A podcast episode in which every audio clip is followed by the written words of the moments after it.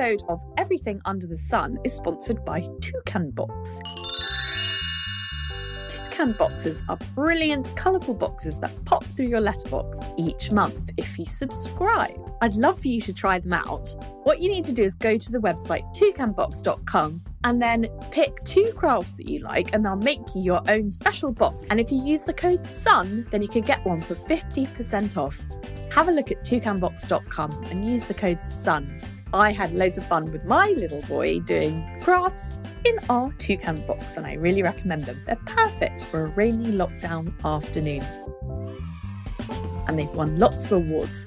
So give yourself a half-price Toucan Box treat at toucanbox.com using the code SUN.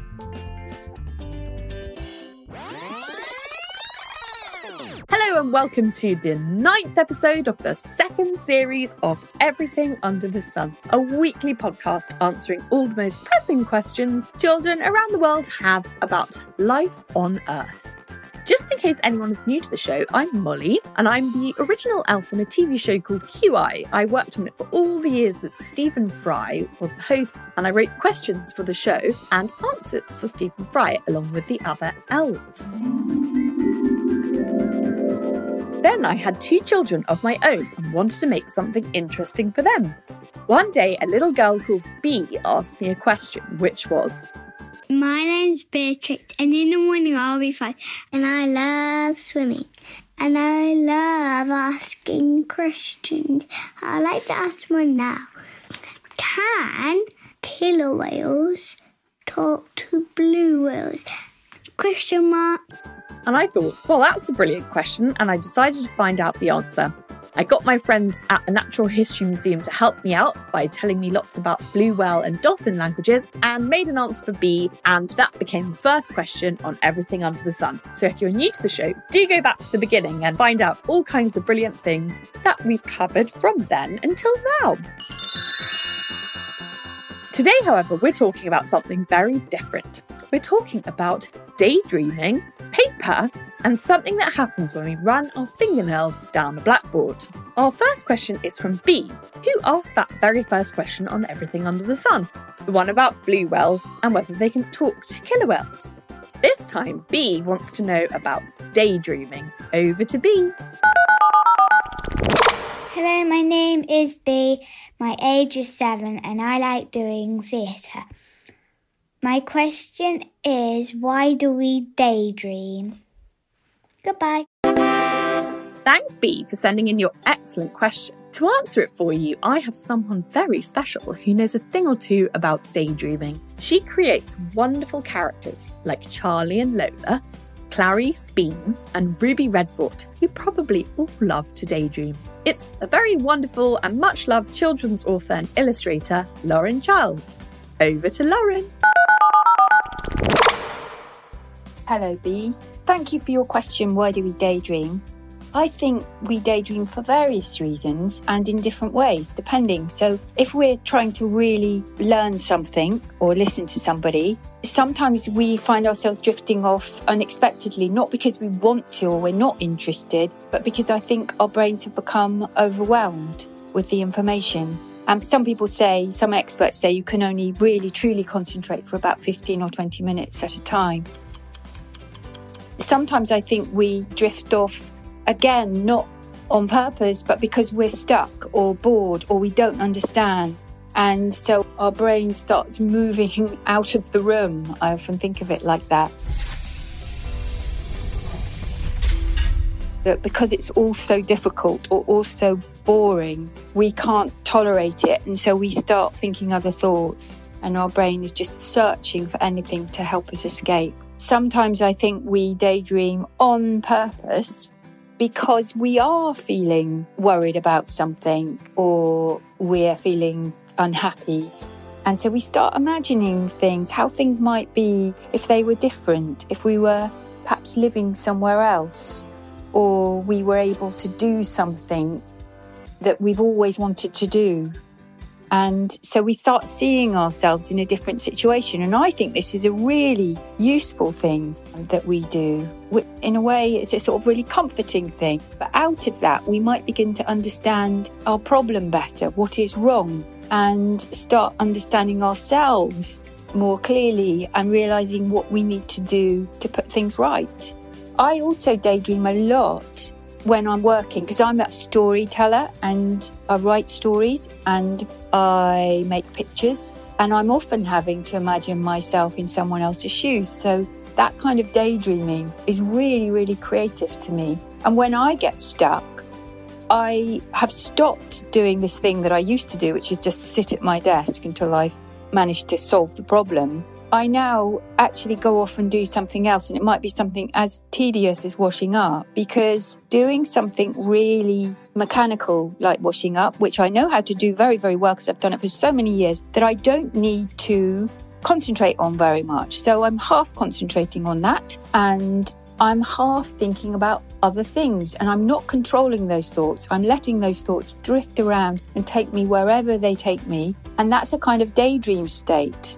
And often I'll find ideas and thoughts all join up to make a new thought, an idea, and that's the answer to my problem. And it's a lot better than just sitting there at my desk. So I think daydreaming is there to help us create, to problem solve, to invent, to relax and to escape from things when they just feel too overwhelming. So I hope that helps answer your question, Bea. Thank you so much for your amazing answer, Lauren. I love that Lauren daydreams to imagine herself in characters' shoes and goes off to do the washing up when she's stuck with a story, to daydream while she washes and help new ideas to pop up. Such a great answer, Lauren. Thank you so much. And I really hope that answers your question, Bea. Hopefully when you're daydreaming soon, you'll invent something great, like a new story or an idea for a drawing, or even something to make for breakfast. Anything you like. Daydreaming is so useful because it really helps us come up with new ideas or to escape, or all the brilliant things that Lauren told us about. Now, I have a really exciting competition this week. Lauren Child has illustrated one of the most brilliant books called Pippi Longstocking. You probably all know Pippi already, but for anyone who doesn't, Pippi is a 9-year-old girl who lives in her own house by herself with a horse, a monkey, and a suitcase full of coins. And she has endless adventures every day. The books were written a while ago by Astrid Lindgren in Sweden. But this book, which we have in our competition, is a new version of the stories, beautifully illustrated with collage pictures by Lauren Child. I have a copy at home, which I bought at Daunt Books, and I read it to my son at bedtime. But if you'd like to win your very own copy, here's what you have to do. I want you to tell me your favourite word, one you've invented ideally, or a real word. You just need to ask an adult to borrow their phone and help them record your competition entry. Just open a voice recording app on their phone and say your name, your age, and tell me your favourite invented word, or it could be a real word if you like. And send it in to me at molly@everythingunderthesun.co.uk. We'll pick a winner next week. And if it's you, you'll get your very own copy of Pippi Longstocking, illustrated by Lauren Child, through your letterbox soon. It's really beautiful, a classic brilliant tale of adventure and fun, brought to life perfectly by Lauren. So good luck, everyone. I hope you win. Right, on with the show. Our next question is about something Lauren uses a lot to create her beautiful books and to write stories. It's something lots of us draw on and doodle on when we're daydreaming. We write letters on it, and obviously it's used to make books, including Pippi Longstocking and all of Lauren Child's books. It's about paper, and it comes from Beatrice. Over to Beatrice. Hello, Molly. My name is Beatrice. I'm 6 years old. I come from Dubai. And I love singing and dancing and staying with my family. And my question is, where does paper come from? Hi, Beatrice. Thank you for your brilliant question. Well, most of the time, paper we use comes from trees, which have to be chopped down. So it's important that we plant lots of trees because we use lots of paper. So we need to keep planting trees to make sure we have the supply and we don't run out of trees, because that would be terrible. What happens is trees are chopped down, then the branches are cut off and loaded onto a truck where they go, usually, to a paper mill. At the paper mill, the bark is stripped off the branches of the trees and big machines called debarking drums. They're a bit like huge washing machines. Next, the wood with no bark on it is ground up into tiny pieces called fibres. Then water is added to the fibres to make pulp, which looks like a runny, porridgey, gooey mix. Finally, all the water is taken out of this pulp so that only the fibres are left. Paper mill machines use big heated rollers to roll out all the water and dry the fibres, leaving nice, dry, soft paper.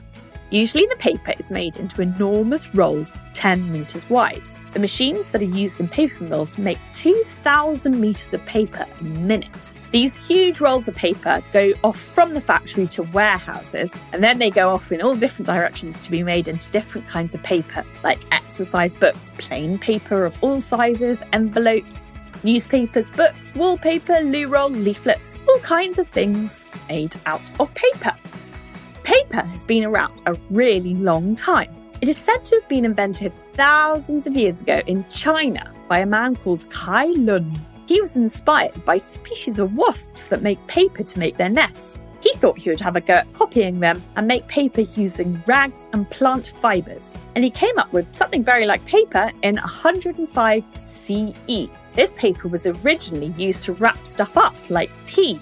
Then much later it was used to make envelopes to put money inside and to make paper money. They used mulberry trees to make that paper money in ancient China. Now, paper wasps that gave this man the idea build their nests from paper. They chew wood fibres up into a paste like pulp. The pulp plus the wasp's saliva makes the nest, which the wasp builds out of 200 little cells arranged into a honeycomb shape.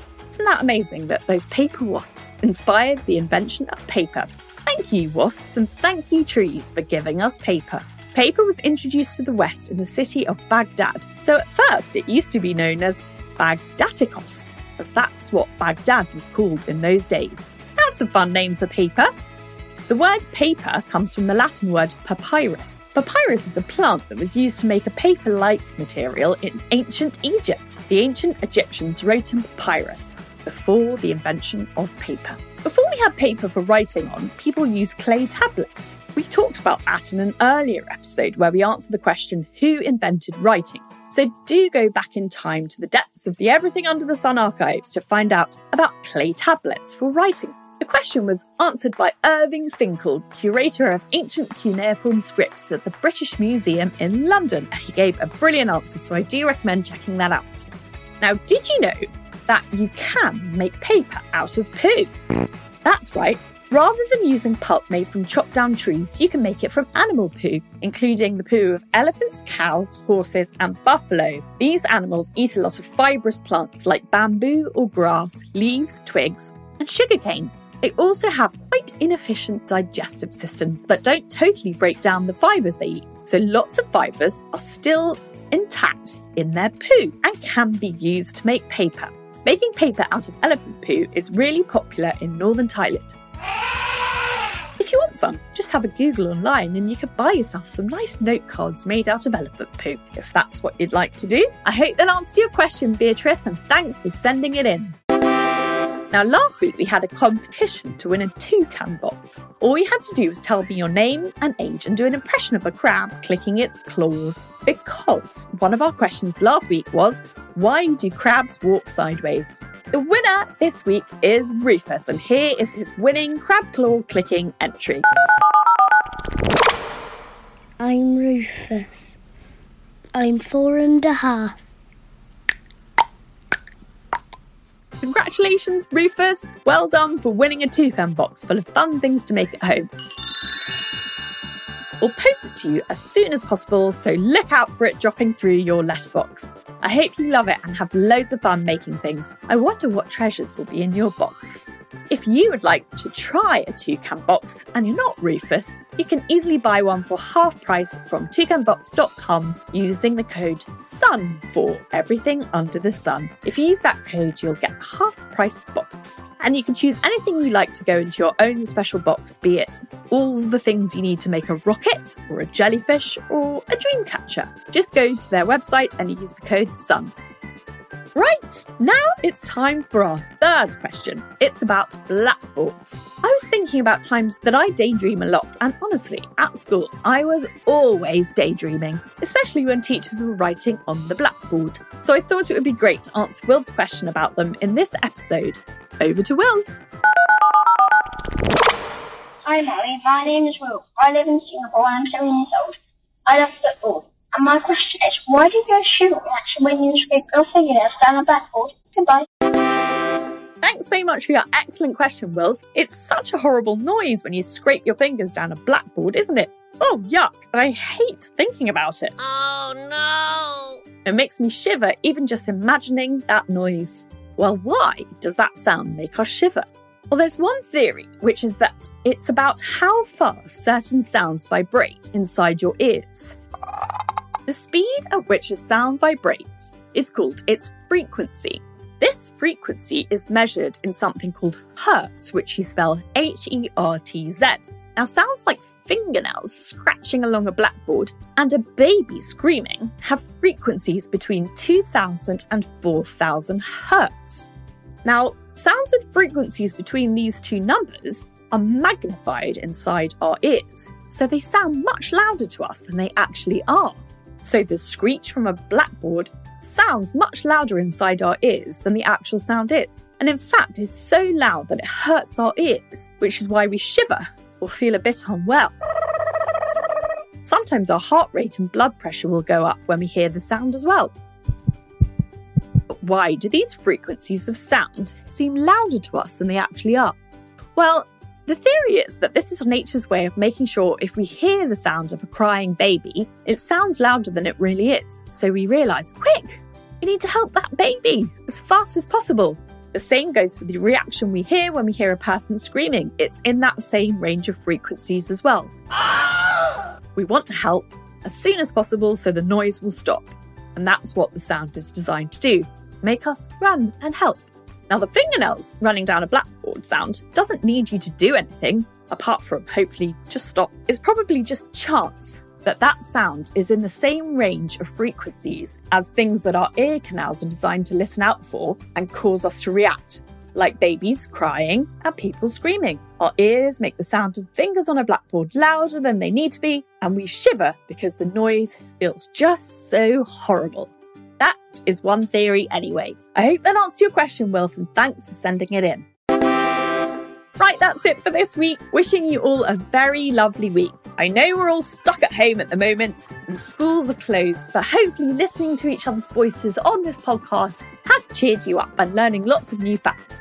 A huge thank you to the wonderful Lauren Child for talking to us about daydreaming, and a big thank you to Wilf, Bea and Beatrice for this week's questions. And of course, if you have a question, you can send it in to me. All you have to do is borrow an adult smartphone and record your name, your age, a bit about yourself and ask me your question. Then send it in to me at molly@everythingunderthesun.co.uk.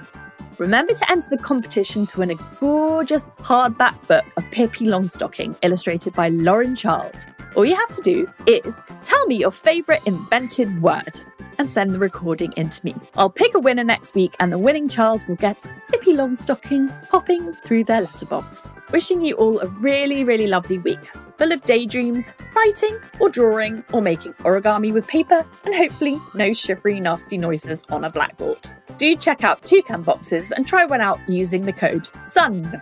Also, if you like the show, do rate it and leave a review if you can, wherever you listen to your podcast, and write a review. Apparently, it really helps other kids find this podcast. We have some new socials your parents or teachers can follow, which are @EverythingUnderTheSunPod on Instagram and @EverythingUTS on Twitter. On Facebook, it's @EverythingUnderTheSunMollyOldfield. I also want to let you know about the beautiful Everything Under the Sun book. It's called Everything Under the Sun, A Year of Curious Questions, and it's filled with all of your questions, 366 children's questions answered. It's illustrated by 12 different illustrators, and it's absolutely beautiful. It won't be out until September, but you can pre-order it now if you're feeling very keen. Wherever you get your books, just go and you'll find Everything Under the Sun, A Year of Curious Questions. They're waiting for you. I hope you all have a lovely, lovely week, and I look forward to chatting to you again next week. Remember to send me your questions. Thank you and goodbye.